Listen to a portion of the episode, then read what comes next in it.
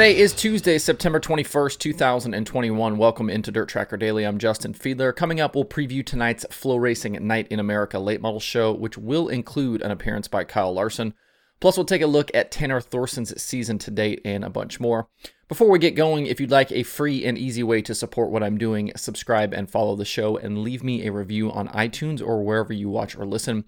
You can also follow Dirt Tracker on Twitter, Instagram, Facebook, and TikTok. And DirtTracker.com is home to a bunch of cool dirt racing content, including analytics, updated news, and a lot more. Now let's dive in. The FloRacing Night in America Late Model Series is back in action tonight at Farmer City in Illinois for round number six. The midweek series was off all summer and returned to action last week at Fairbury following the World 100s at Eldora.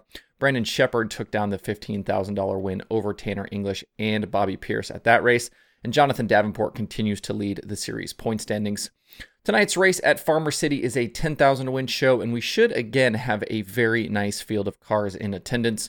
According to Dirt on Dirt, we should see Davenport, Shannon Babb, Brian Shirley, Larson, Pierce, Sheppard, Mike Marlar, fresh off that Knoxville win, Tanner English, Jason Feger, the Gundakers, and more.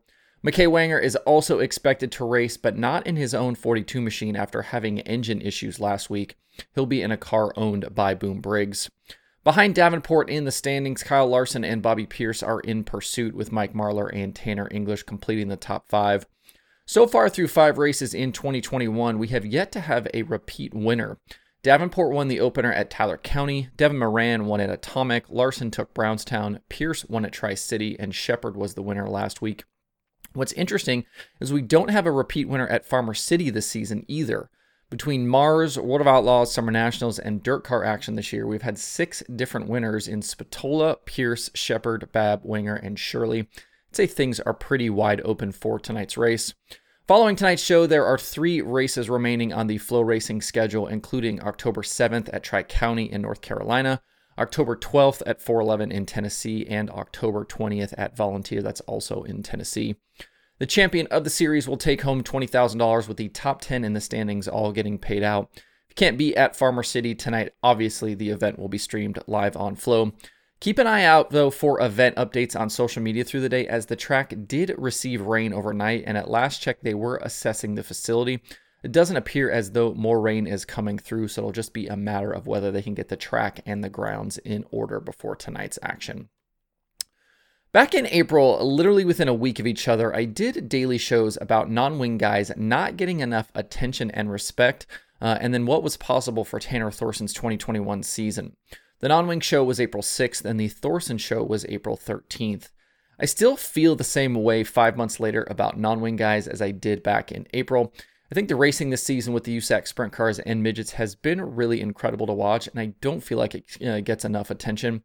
There are some incredible drivers and characters in those divisions, and between the winged racing and big time late model stuff, those guys in that racing I think just gets lost in the mix.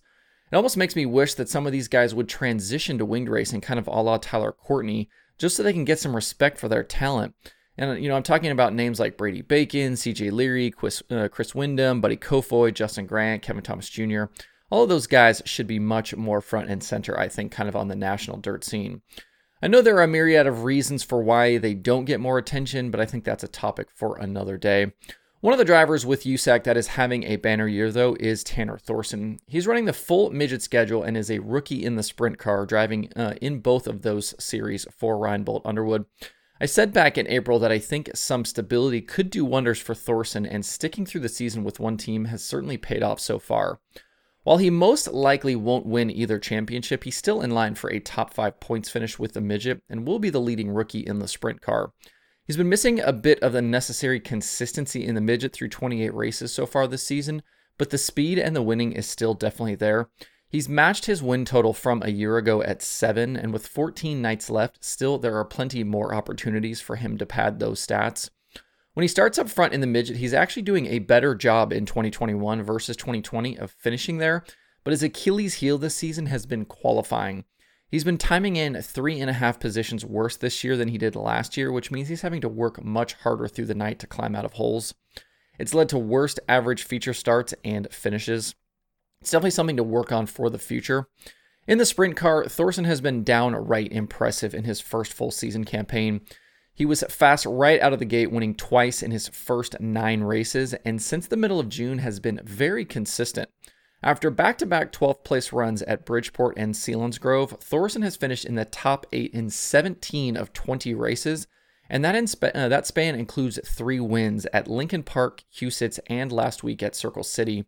He's currently on a streak of eight straight top uh, top six runs, and he's the hottest driver with the series with an average finish of 2.4 over his past five races and 4.2 over his last 10. He's had no problem keeping pace with the likes of Bacon, KTJ, Leary, and Grant in recent weeks, and only KTJ and Grant have more wins than he does this season. On top of his performances, Thorson is just entertaining to watch. He's not afraid to make big moves on the track, and he speaks his mind off of it. For example, on that, see his sprint week dust up with CJ Leary at Lincoln Park. Thorson has been through a lot of cars and teams in the recent past and has developed a bit of a reputation, but you cannot deny his talent and ability, and he might be paired up with the perfect organization right now for him and Reinbold Underwood. Uh, Underwood. If you haven't been keeping up with USAC this season, I definitely recommend jumping back in. There's still some great racing to come, and Thorson will definitely be one to watch through it all. You can find full breakdowns on Thorson's season results and stats at dirttracker.com/analytics. The season is officially complete at Skagit Speedway in Washington, and the new owners are wasting no time in getting to work on facility improvements. If you might remember from earlier this year, Steve Beitler sold the track to a new ownership group that includes car owners Kevin Rudeen and Mike Anderson and California promoter Peter Murphy. They've already announced big plans for the Dirt Cup next season, and yesterday they began work on improvements to parking and seating at the track. Parking area is getting some new access roads and will have laid out spaces, and around the track they are already starting work on ripping out the old bleacher boards to begin adding in improved seating. With all the dirt tracks we've lost in recent years, it's nice to see some good news for a change about a racetrack. As a native of the Pacific Northwest, I'm really looking forward to following the project uh, progress at Skagit this offseason. If you'd like to follow along yourself, find at Skagit Speedway on Twitter, Facebook, and Instagram. If you're a dirt racer yourself, registration is now open for two big upcoming events. Both the World Short Track Championship at Charlotte and the Tulsa Shootout have open registration for competitors. World Short Track Championship is a dirt car event at Charlotte at the end of October that features a bunch of different divisions. And the Tulsa Shootout is the micro event at the Tulsa Expo that leads into Chili Bowl. Uh, details on World Short Track can be found at dirt, uh, dirtcar.com. That's D I R T C A R.com. And racers can register for the shootout at tulsashootout.com. There are three items on the streaming schedule for today. Dirt Vision has Outlaw karts from Millbridge, and FloRacing has the aforementioned Flow Night in America late models plus FloRacing 24 7. To see the full daily streaming schedule with links to watch, visit dirttracker.com slash watch tonight. That's it for the show today. Hope everybody has a good Tuesday. If you have thoughts about the topics on today's show, please leave them in the comments below or tweet at me. Thanks everybody for tuning in. We'll see you tomorrow for more Dirt Tracker Daily.